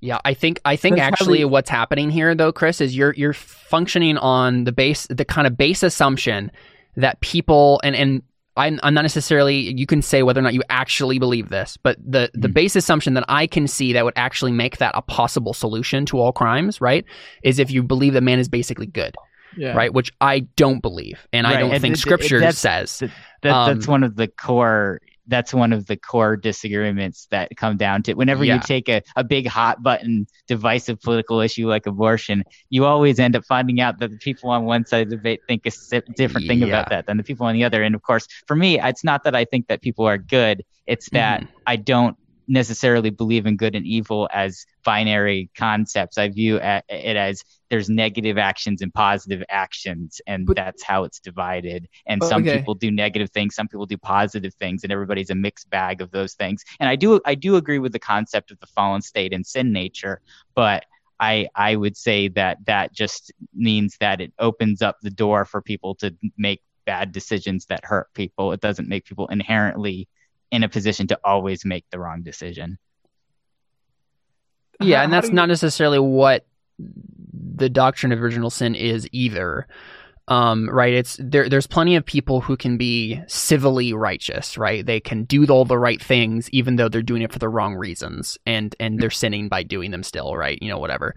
Um, but I, I Yeah, think see, that I, the- I disagree with that. and I know you No. do. Yeah. The the Yeah. point I'm making here is because of the way God's word is set up, the law it's set up specifically because man is fallen, and it it does rehabilitate, but it rehabilitates through getting people to understand one they did something wrong and they have to pay it. They ha- there has to be a consequence for that. There has to be a like uh, a a restoring of what was wronged, right? And so you have a situation like someone was stolen from, that person has to pay it back, not just so that they can understand that what they did was wrong, but also so that they can re-enter the community after it's been paid back. And no one should, no one can say you you still ha- did this bad thing because it's done, it's over with. He's paid it back. Like he is completely restored back to the community in his same capacity he was before, before he did the bad thing. Um, right. But and- it's like, how do you apply that to an abortion? Exactly. And that's what I was going to say is that Yeah. that is what God's law does except when it is impossible, right? It is impossible to restore someone to a community if they have murdered someone because the pay, what what's the the payment for that? You've taken a life, right? You have forfeited your own then. That's the only payment you could offer that would actually be worth it. And and so obviously the person, you know, say say this person, sorry, say this person did get prosecuted, right? And Mhm. um, in God's law, there was uh, many opportunities for leniency, right? Specifically on the part of the, the wronged individual. Say say the per- a person got murdered, their their wife, right? They they are in absolute p- a place to say, please offer him leniency. Like he, I don't want him to die. He shouldn't die, and that is an amazing thing that did happen most of the time honestly in old testament law is people like even though it says you know this is the penalty for this crime um, given what we have like as a record in scripture, it, it looks like it was very rare that it was actually carried out, that someone actually like legit was executed for this crime. Um, because of the the way that the law was set up in such a way that the prosecution itself was the important part, right? It was the part that they had to be brought to justice. They had to be face to face with God in the sense of they knew that they did something wrong. The whole community knows that they did something wrong and they have to be restored somehow. And that can, that restoration in the case of murder can be, and, and in some cases will be, th- this person is unrepentant and there is no leniency offered, they have to they have to die for this crime because that's the only way to kind of restore the community as a whole. Um, but in a lot of cases, the process itself was a, a an act of um, bringing this person to a knowledge of what they did, restoration in the community because they understand the horrid nature of what they did, and then were offered leniency and forgiveness by the person who they wronged, you know, indirectly you know who they they murdered a, a wife or whatever you know of this person. And that was actually what happened most of the time is the the process of justice itself was the thing that restored them to, to the community. Just and and just to, to specifically target your point right? To just say what we're going to do about this thing like this person murdered someone what we're going to do is we're going to give them things. That doesn't solve the issue. That doesn't get to the heart of the person and and help them to see what they did was wrong. Um, right? It it all it does is it honestly, and you know, obviously in some cases, I, I know that there's definitely some cases where a person did something desperate out of a desperate situation, but even then, there's leniency in the law for those people anyway in in the Old Testament law because God knows what He's doing, right? And and in the case of an unrepentant murderer, they're they're the people who die. Um, right, an unrepentant murderer, no one is offering them leniency because of there's no leniency to be offered. This person this person needs to be removed from the community because they're going to do it again. Um, the the specific you know point of we're not going to address what they did. We're just going to address the situation that led them to it. will in a lot of cases enable the person to do it again. Um, because now they're in a position where they haven't been face to face with God in in in the sin, and there was no forgiveness offered because there was no one has said there's anything wrong that happened, right? Um, not really, not not like concretely by by justice, by the standards of justice, by being brought to trial, by being brought to task, shown the folly that they committed and why it was wrong, as opposed to just saying, ah, you did something wrong, but it was probably for this reason, that reason, the other reason. Let's let's let's fix that problem. It it and it doesn't get to the root heart issue of man. And that's See, I ultimately what com- the law does. I, I do completely disagree with And that. I know you do. don't, I don't believe someone who is having an abortion is evil and is doing it for malicious purposes. And they, they might even know that it's a negative thing or, uh, you know, a, a wrong thing, kind of as as you would You've obviously it. never been to an that they- abortion clinic. They just they just feel like they don't have a, Yeah. a choice. That's- to, that's about not- what they do. And that's if- not the if they're put under experience that we have. Chris, yeah, I- I that's just would- not would- true. Yeah, I, I was. Have you ever been? Maybe this. Have you ever been to an abortion clinic? Uh, no, I've not been to an abortion clinic. I would. That I mean, if you were to to spend just twenty minutes, I, I think your your the argument that you're making would be proven wrong. So many people legitimately looked us in the face and said, I know what I'm doing is murder. I want to murder my child and laughed at us. Like in legit those exact words. Yeah, see, I, I, I would have a very difficult time believing that that is the majority of people, or even a significant percentage. I don't doubt that that has happened, Uh-huh. but I think that that situation is something that's overrepresented because of the way that you're interfacing with the situation. And I don't know how to prove that, but I will find ways to, to support. yeah, and so I'm the thing is, I- well, the way we're interfacing with the situation is we're offering to give them money. Uh, we're saying we'll take care of everything that you could have ever ever want. We will pay for diapers the rest of your life. Just please don't murder your child. And then they say that exact thing and laugh in our face. but you're um, saying that's that's a significant Yes, percentage of people. yes, what I- absolutely. I mean, and and and this is not just from our like personal anecdotal Yeah. experience this is like you know we're part of a, a we, we know a Yeah. lot of churches who do this exact ministry in the exact same way and they constantly and consistently get the same message yeah. I mean, I would say yeah for because I have never spoken to somebody that had. I personally have never spoken to somebody that that has chosen to not go through with the abortion when we have offered to even adopt the child. Or I mean, at at the specific place that we go to, there's a place right across the street that will will help them with every single need. And when pointed to in the direction of For that free. place, no one and I and, and I at this point I would have to say I I've probably seen hundreds of women do this when given the opportunity to do so. No one has taken taken that offer. And and again, that's Right. that's that's just me, right? They, they, I mean, you're not you're not offering to take the pregnancy away from them. You're you're offering to, right but what does that show us though chris it, it shows us that what they what they care about isn't the money isn't the economic hardship Yeah. It's it's either but they're disgusted that, by this thing Yeah. or they the thing, are the thing that's that that that, that That's I'm what- which is wrong right The reason why I'm having a difficulty with this is because it doesn't make sense based on the st- statistics of the types of people who get abortions, and it Uh-huh. might have to do with the areas that you're in. I'm not sure.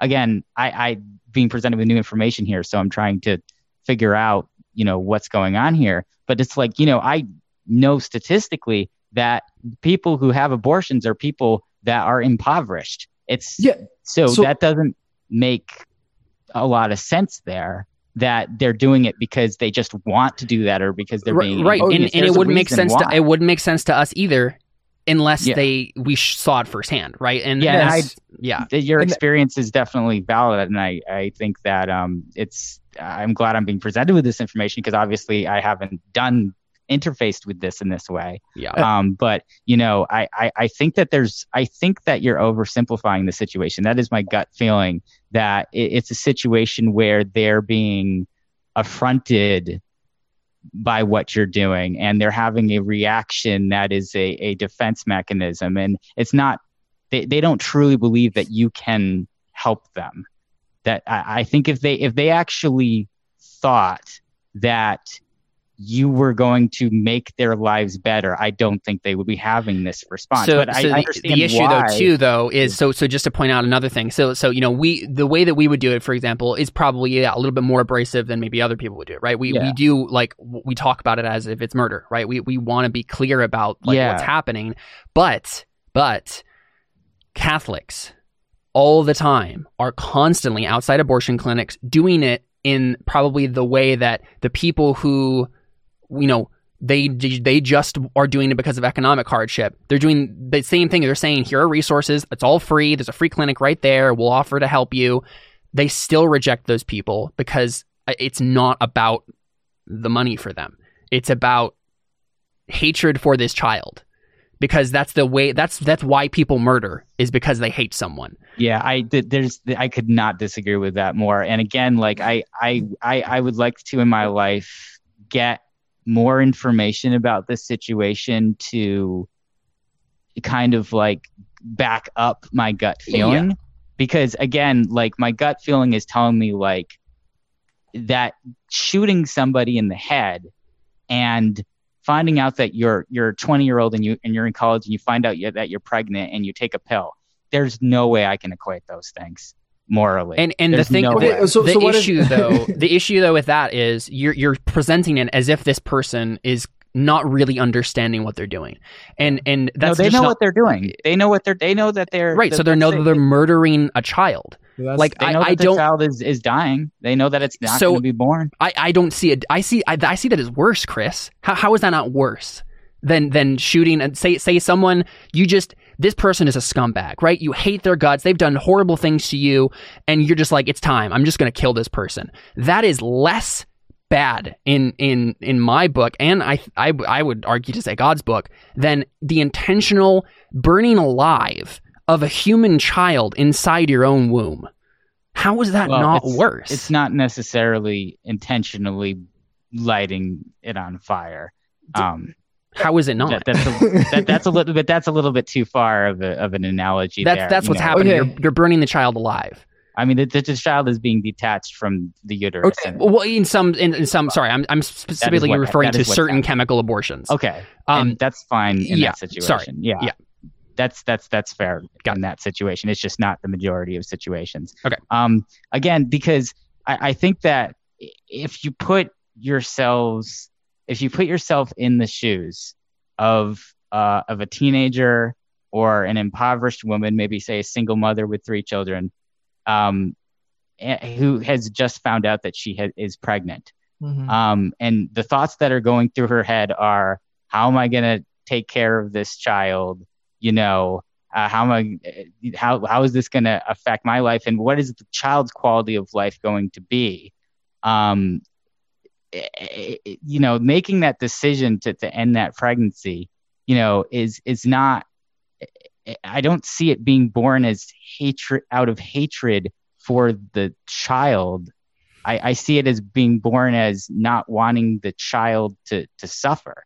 You know, I, I understand So that. just murder. I understand that, Yeah. that that Christian charities, you know, want to reduce abortions by increasing adoptions and increasing support for for for single mothers and the like. And I understand that, that you know that's that's one of their approaches.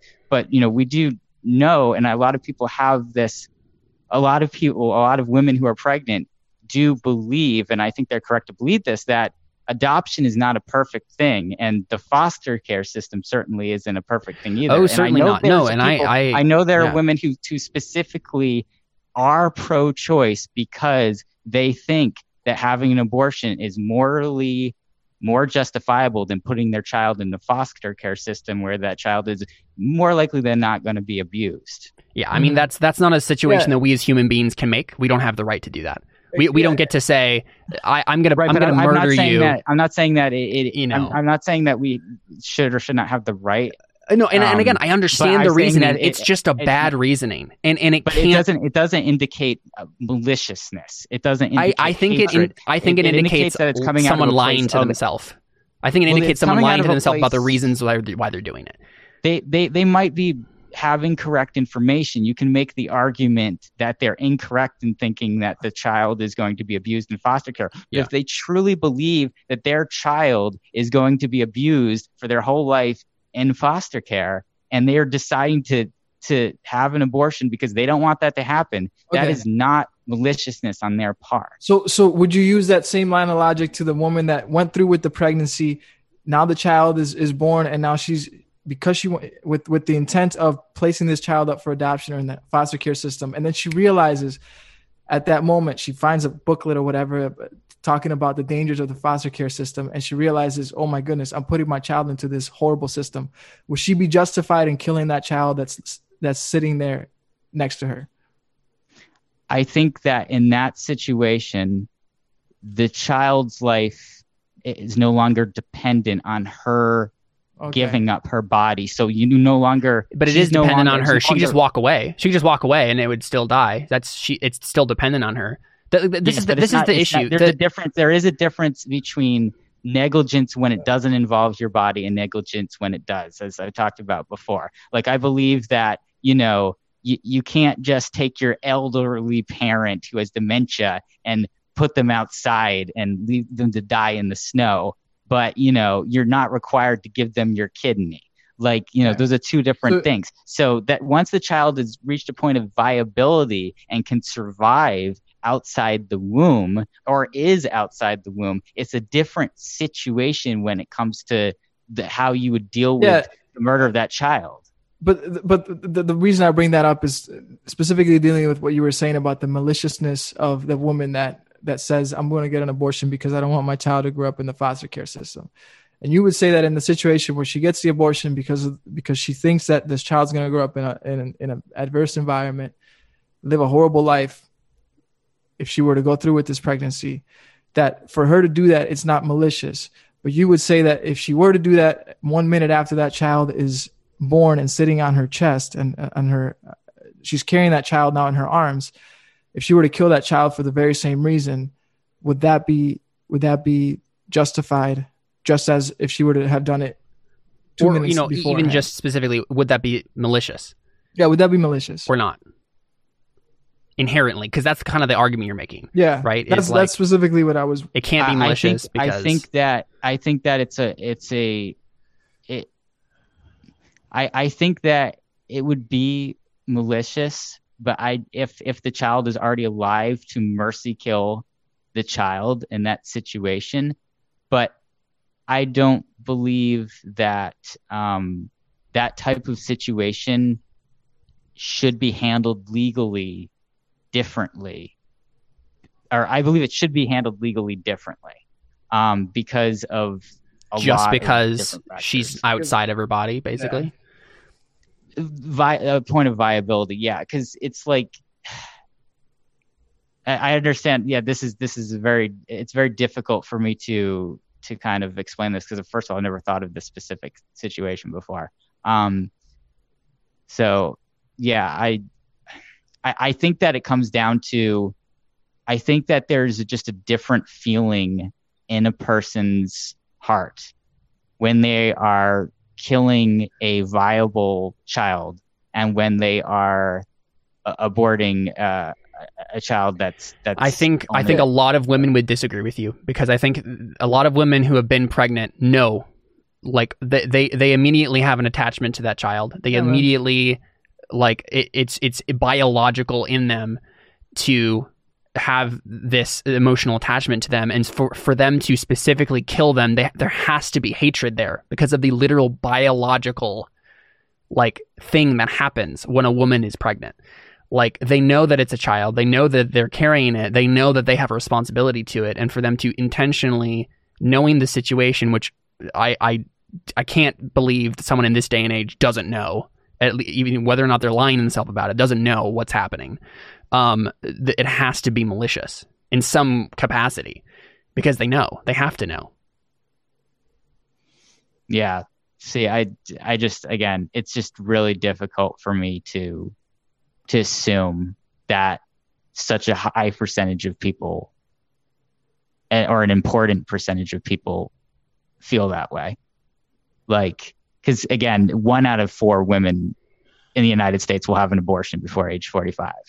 Yeah. Somewhere between one out of three and one out of four, Yeah, based on your what, or or one out of five and one out of four, I should say. It's like tw- in the early 20 percent. And- and- Um, for for me ultimately man this is no different than than the person that does the drive-by shooting and says i'm doing it. but it that's not 20. That's not 25 percent of people. But it- That's but not it- 20 but- to 25 percent of people. I, I don't believe that yeah one but fourth you're- of people would maliciously kill somebody else. I, I think that in order to, to, to kill another person, you have to be in a very desperate situation, you don't or you have to have You a don't. lot of mental. You No, so don't, this, bro. this is the Uh, issue, though, Chris. The reason that's- why it's so easy for people is because our society has made it easy for them. yes right? That's the why I'm it's saying- it's enabling people to live out their to literally like sacrifice their child on the altar of sexual That's that's you know, so that they can and continue the having sex whenever they want so that in a lot of in most cases that's what it is. not everyone has autonomy over when they can have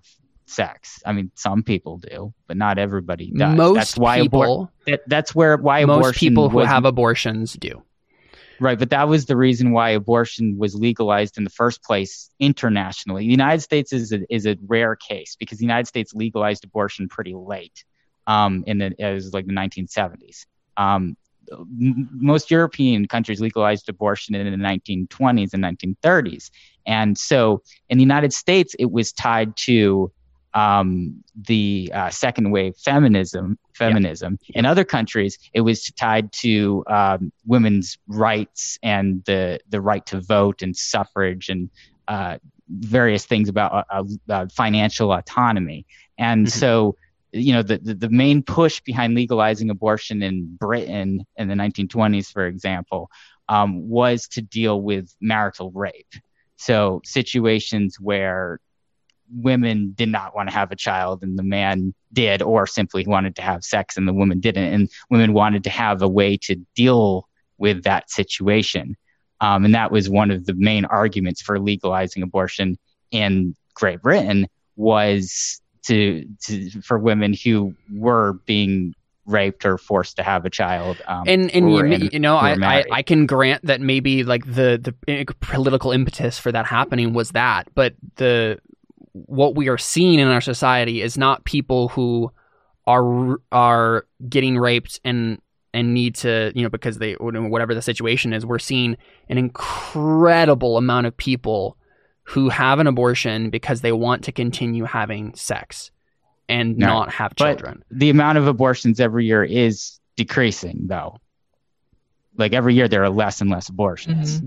in the united states um, now we're well under a million abortions a year after it was for many years over that and again the And- reason why is simply that people have better access to birth control and it does appear that people are actually having sex less and all, and most of that birth control is still abortifacient, and those statistics don't get.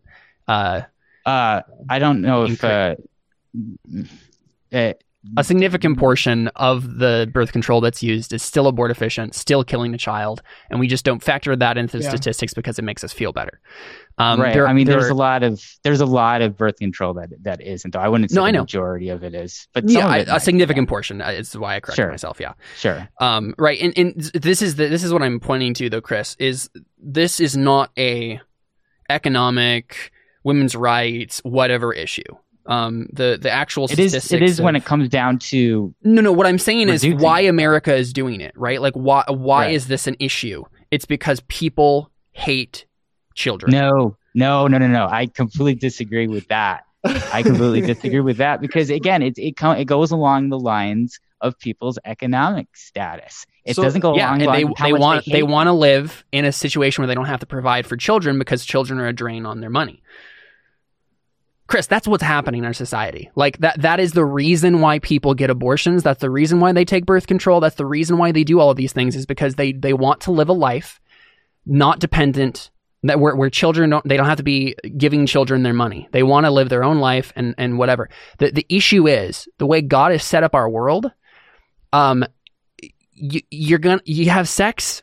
You're gonna eventually have a child. That you know in most cases, and so you can't get away from that. And and killing the children so you can continue having sex and living the life you want to with your expensive cars or whatever it is, or even just a life that's relatively We're talking about people who are below the poverty line here. To, to say Uh, again poverty line in America, the po- poverty line in America. There, there's a difference between people twelve thousand dollars a year does not have an expensive car. no. I That's I, I of- understand that. I understand that. Uh, They're doing it because they're having difficulty feeding the kids that they have. Yeah, you know, yeah. there's a million And- kids and that are obviously- starving in America yes, right now. for sure, for sure. I I think that the way The- that you're painting these people is just a little bit, it's a little bit too dark. The, like you know, th- I'm- these, I'm these painting a issues movement. are real. It's not Dude, that they want to- children are being murdered. I, I Yes, dude, because like that's and that's I, dark I agree with enough. that, and I do want to decrease it. But the thing is, there I, I separate the children that are dying from the women that are having abortions. I don't. I don't. And and when you do that, when you do that, you children dying, and then use that emotion to lash out or it's characterize it's the women. it's not emotional, dude. It's it's not about emotion at all. It's or a, logic. No, what what I'm saying is the the these women be, because of the this is this is a societal problem and it is not a societal problem that can be fixed with more sex education, with more birth control. It's a human heart issue. I mean, that where- decreases abortions, though. We but know that. people it decreases abortion so uh, I I actually uh, object to those statistics and I I think uh, give me a second Angel you take over. I want to find Okay. something real quick. Okay. because I mean, again, the, the amount of abortions in the United States is decreasing. Every year, it's less and less and less and less. Oh. And the sharpest decreases have been when there's been increased public funding of birth control. Like when Obamacare was implemented, it, there was a massive reduce Yeah. Uh, in abortions because the Obamacare funded a lot of birth control, like IUDs, for example, which are more effective than cheaper forms of birth control. I think what I mean, Caleb you is- saw you, before Obamacare, you saw a little bit of a stagnation. There was a small decrease in abortions during the, the Bush administration, but it was nowhere near the decrease that we saw during the Obama administration. Okay, and I think ultimately to the to the the the point that you're making about the the people in poverty going through with this with this abortion and and like I just don't think you would make that same argument to if they were to kill their other children that are outside of the womb. I just don't see exactly. you making that same argument to the woman. For instance, my mother was a single mother, and she had to raise three of us, and she worked two jobs, and she uh, not to say I'm just using this because this is what I went like. Don't use just because Yeah. this is my anecdote doesn't make it true. Like that's not my argument, but I'm just saying. Yeah. Right. If my mother was to kill one of her children because it would make it easier to take care of the other two, you it, it doesn't It, make it it, right. comes about it, it comes about bodily autonomy. Then in that situation, like a, a child So who's one. Like, outside the is it? womb Is has the- a separate bodily autonomy bubble from the mother. They're not interlinked interlinked anymore. So it's a morally a different question. I'm talking about the bodily autonomy. So that's of- that's of ultimately where is that so, so is that your ultimate argument is is the bodily autonomy bodily autonomy because the, the child is in the mother's womb. That is why Oh, yeah, I mean that's what I started out with. You know, I, I said like I do believe that it is it is it is a death. I do believe that the child is dying, and I do believe that in all cases, something dying in an So- unnatural way is is wrong or negative in, in some why does form. why does that stop at, at the child being in in the womb? Why why why doesn't it carry on to the child being in my house now? Be- Because at, at that point, again, you According- you're not protecting anyone's rights by protecting a child that has been born. You're not infringe or you're not infringing upon someone's rights at that point. But ac- except for for my property rights to where I now have to take care of this child. Yes, but uh, you can you can you can first of all you can you can agree to at that point remove the child from your life if you want to in a way that is Could I kill them? that's not legal, but there's other things that you can do to remove that child from your life that doesn't result in their death.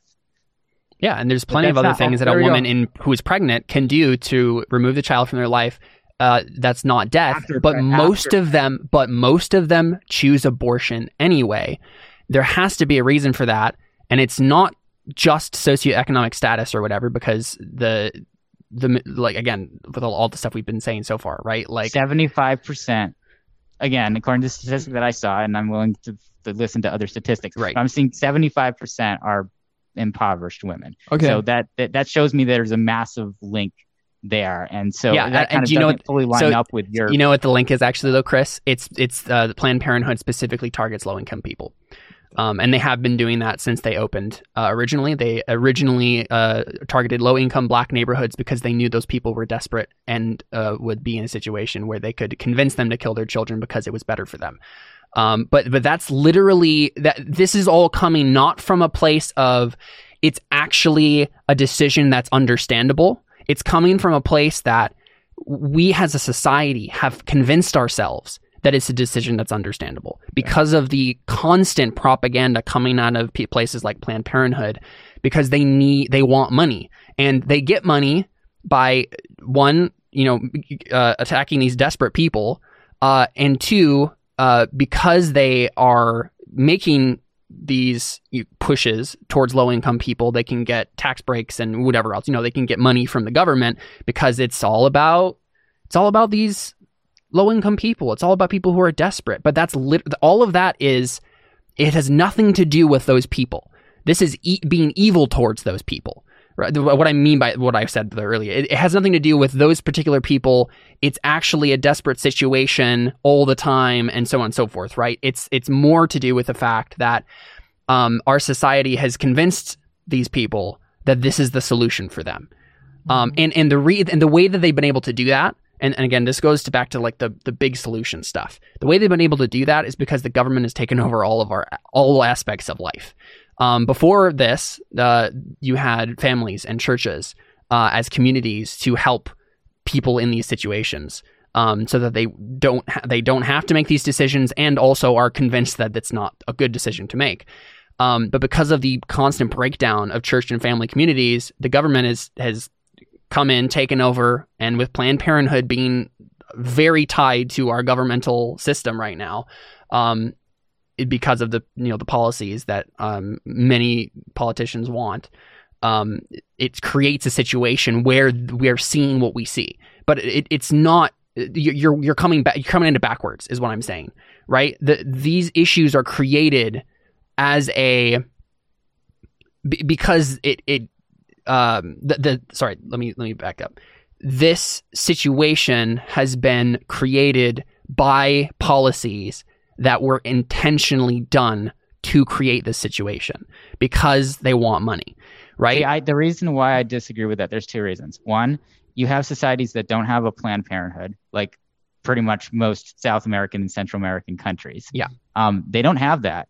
They have higher abortion rates there, not lower abortion rates. And they don't have that governmental push for abortion. They don't have that. soci- 60% of people in Brazil think abortion is immoral and should be criminalized. And yet there are more abortions in Brazil than there are in the United States because people are poorer there and more desperate there. Okay. That is the link there. It's not about Sure. the morality of the society and it's not about what the society is telling people is okay. Also, before Planned Parenthood, people still had abortions. People have been having abortions by the beginning of drinking various poisonous substances Yeah. for hundreds, if not thousands of years. It's not just that Planned Parenthood come along, along and now all of a sudden everybody's getting abortions.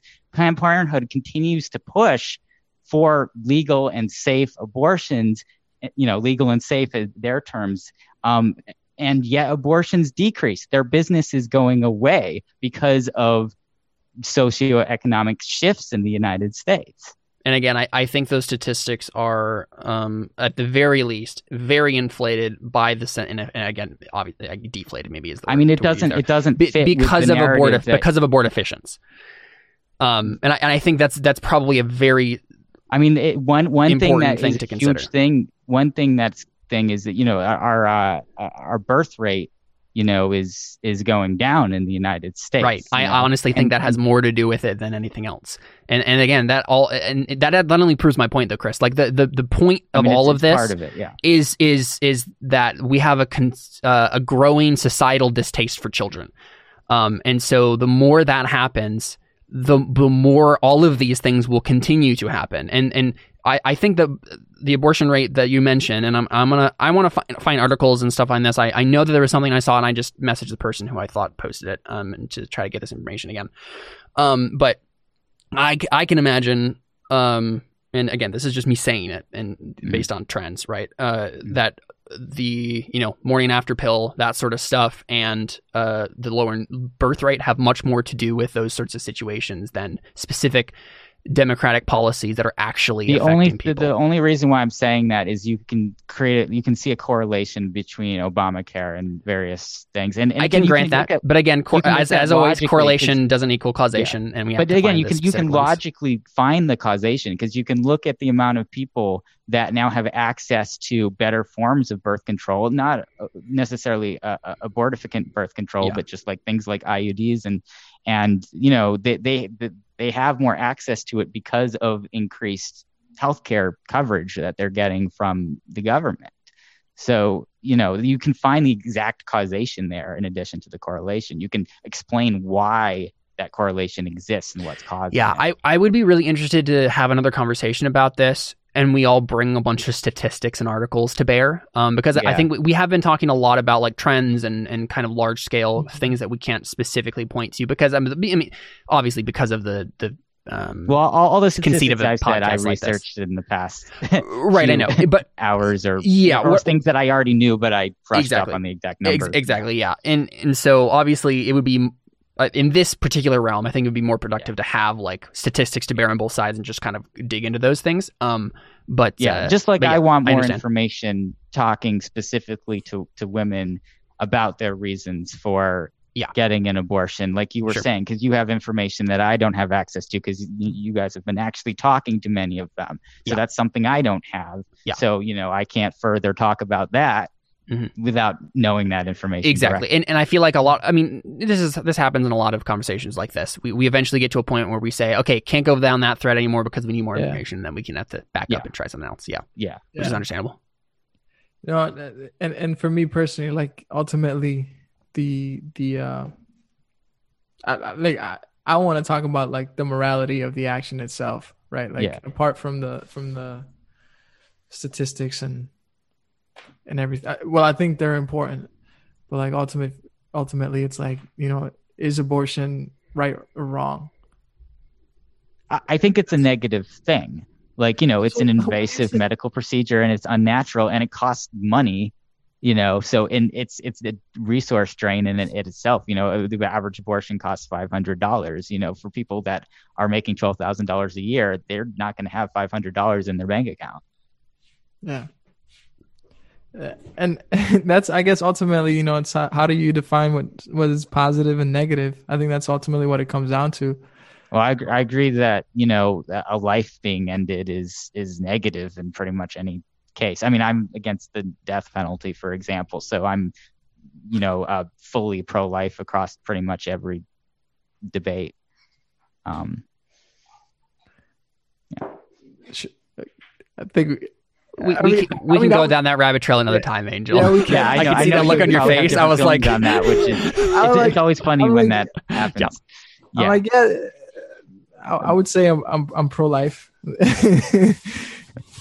but I would disagree with you on the on the capital punishment.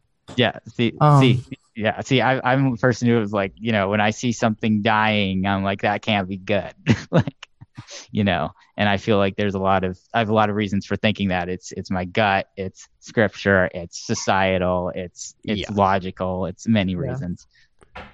Yeah, and, and honestly, and like again, like I, I, I think that if you're consistent looking at scripture, um, obviously God in, has such a value on life, and I would even argue in most cases, like we, we, even though I would say death penalty is a good thing and we should have it, I, I would say most of the time don't use it. Right. And I think Mhm. scripture backs that up. Right. Like I think there's a, like, it's still last, last resort. And it's, it's a last resort specifically for one reason. And it is, um, life is so precious.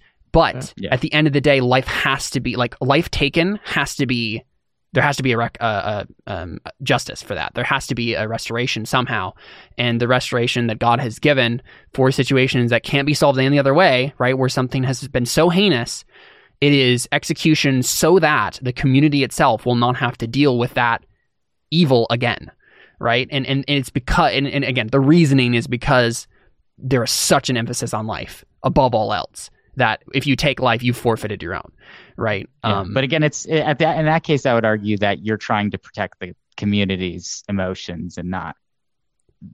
I mean, trying to you're trying to protect people's lives in the future, uh, ultimately, right? That would which again idea. is a utilitarian concept. but but only but but but that's the thing. Like the again, the reasoning that they that they do it that that, that you would kill someone that uh, you know public execution is not because it would save lives in the future. Ultimately, it's because they took a life.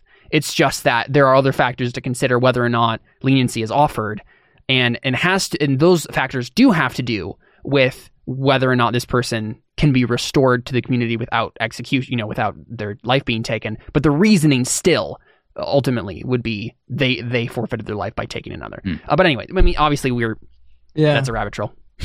Yeah.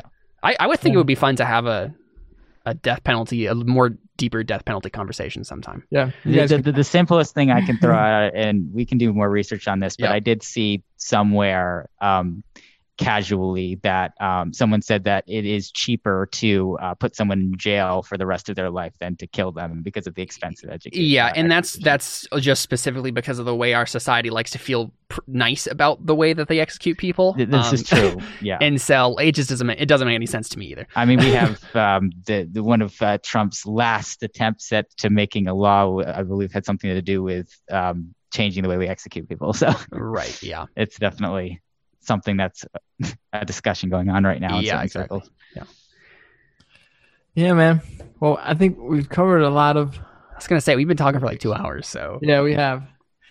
I, mm-hmm. I get why we why we disagree, I and I a do lot of times I think people disagree because they have different information, and we clearly do have different information. So I I have more things to research. Um, you guys have mentioned more things that you want to research. yeah. I mean, feel feel free to send us articles too if you have Yeah. like statistics Yeah. and other stuff. Um, I always like looking at those things. So. Yeah, I'd say it's pretty easy. Like I just I just googled stuff and yeah, it's like now it's pretty easy Right, as long as you can tell the difference between fake news and real news, which Yeah. again for some people it's hard these days. But I just go I just look at the straight up just studies and and if I can look at the methodology I will and I just try to mm-hmm. figure out it's close to the source as possible what Well, my going metric on. is if Facebook tells me that something is correct and doesn't have a censoring thing on it, then I'm good. You know, that's that's what's correct. I would say that that's a good sign, but it's never perfect.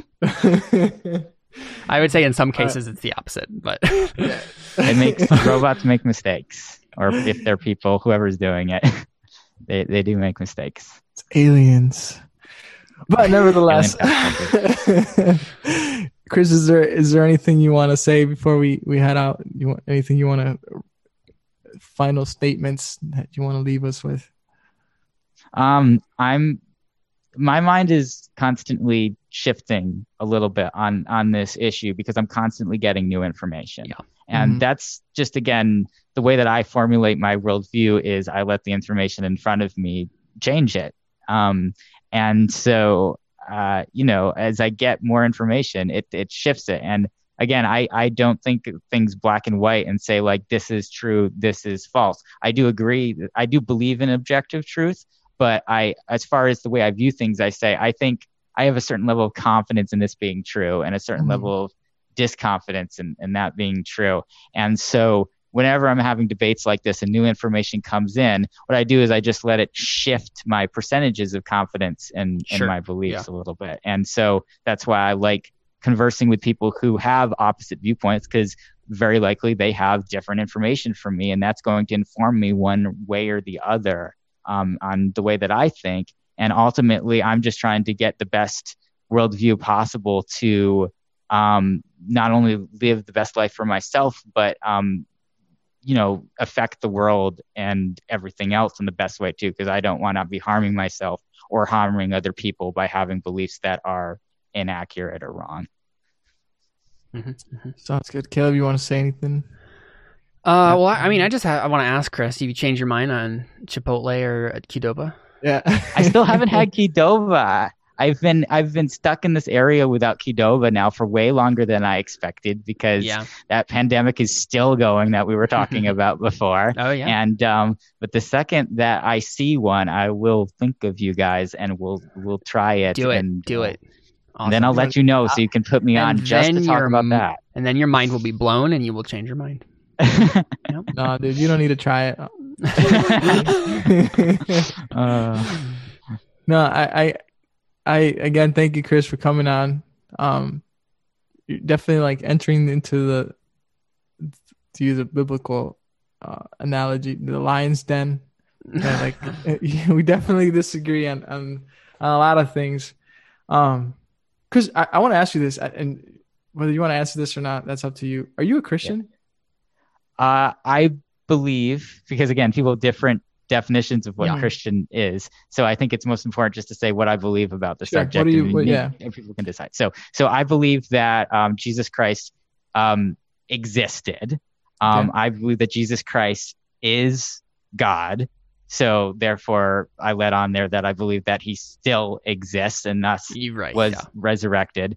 Um, and uh, I believe that everything that Jesus said, um, as he said, it was correct. Sometimes I have skepticism about translations and the way things have been handed down for us over 2,000 years. But like, I believe that the words that came out of Jesus Christ's mouth were 100% truth um, at, at the time that they came out of his mouth, because I do believe that uh, Christ is God, and I do believe that God is omniscient and omnipresent and everything that is right and correct and true. Um, and I, I believe that because those words are correct, they should be things that should be, you should shape your life around it. Um, and uh, because of that, you know, I, I do consider myself what would be called a, a born again Christian because, you know, I have recognized that I, along with the rest of humanity, is in a fallen state, and that the only salvation from that is through uh, belief in the salvation of Christ's sacrifice for us and um, following uh, Christ's teaching and uh, kind of like conforming myself to a, a Christ-like image. So.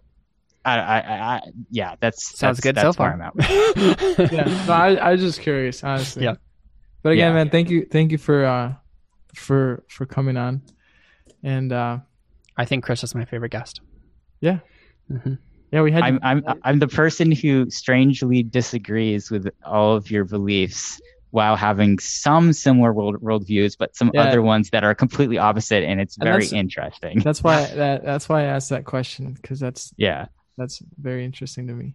Yeah, because you get me talking about spirituality and religion for long enough, you'll start finding things. Oh, I completely disagree with that, or that's not my Right. experience. But Yeah. again, I feel like the core things, like I have a lot in common with other Christians with. So I feel like the discussion always is about kind of things that aren't as core. I think it makes for a little bit better of a discussion when there's at least some common ground Sure. behind Yeah. everything. Like I'm not out there saying like, dude, you can't ever use the Bible in a debate because the Bible is just a book that people wrote. Like, you know, Right. it's a little bit, it's a little bit more difficult to have conversations with those types of people because then your disagreements are even more deeper and it's hard to even talk Yeah. about surface issues. Yeah. But those are interesting though. I love listening to those those debates between Yeah. people who have that wide a disparity in their worldviews. If you are one of those people, let us know because we want to have you on this podcast. Exactly. Yeah. that would be a great conversation. yeah. Mhm, mhm. No, but thank you, Chris, for coming out. Thank you, Caleb. Yeah. Um, I, I enjoyed having. I this hap- think this I think Chris podcasts are the ones I talk the most on. Yeah. Uh, yeah, I think so. it's always good, and thank y'all for for listening to this conversation. Um, you, you know, let us know who you disagree with, and uh, I think the reason I'm so talkative with Chris is that I know that we can gang up on him and he won't feel offended. yeah, Like, because I think usually my role, I feel like my role is more of like kind of mediator, like you know, Yeah. make sure that everyone's understanding each other as they talk through these things. And maybe I'll I'll talk through uh, something once in a while. But I think with Chris, it's like Angel and I versus Chris, and it's fine. I would like to hear a disagree with me between the two of you because Oh, I, we- you can't think the same about everything. And Oh, I, no, the dude, reason why I don't feel There's a few things. Yeah. yeah, the, the reason why I don't feel ganged up on is even if you might have the same views, you you the reasoning I think for your views are are different. So I Yeah, feel we- like I'm we dealing actually- with two different things. We actually just recorded an episode a couple episodes ago that was um uh episode on voting, and Angel and I disagree on voting. um, Mhm. aspects and of that. Qdoba and Chipotle. Um, That's right. Well, yeah, that's the that's the obvious one. But yeah. No, we, there's some things we disagree with, with each other on, and but but he and I we we we uh, figure out those disagreements with lightning and thunder. well, that doesn't make any sense because I live just two thousand miles away from you. So I know. Um, Speed of light. exactly. but thank y'all for for for listening. Um, please share this. Let us know your thoughts, who you Yeah. disagree with. Um, and uh, I guess Chris, we should real quick. I keep interrupting you. Sorry, Angel. Chris, I feel like it'd be really fun to have you on to disagree about something with Star Wars. Yes. I think that, That would would be really- because because we could get really heated about that, and it wouldn't like it wouldn't matter, right? Like no Oh. part of it would matter because we You- could. You should have heard. So I, I did a podcast about uh, the last Star Wars movie, The Rise of Skywalker, Right. and um, I thought it was one of the best Star Wars movies, and there were some people there that thought it was one of the worst. okay, we're gonna have you on, and we're gonna talk about that because I think it's the worst was Star Wars nuts. movie of all time. Okay, okay, so that's already we have a, a Yep. big It was thing trash. there. And and Absolute here's the thing: is my reasons, every reason that I have for disliking that movie. So I have, I don't fully like it. There's some things I don't Right. like about it. Are reasons that I think you would disagree with because they're political reasons. Oh, interesting. Okay. Anyway, Angel, That'll go be- ahead and give us Yeah. our outro. Sorry. I mean, I already kind of did the thing. I guess y'all have a good night. Peace out, and Merry Christmas because it's almost Christmas. See ya.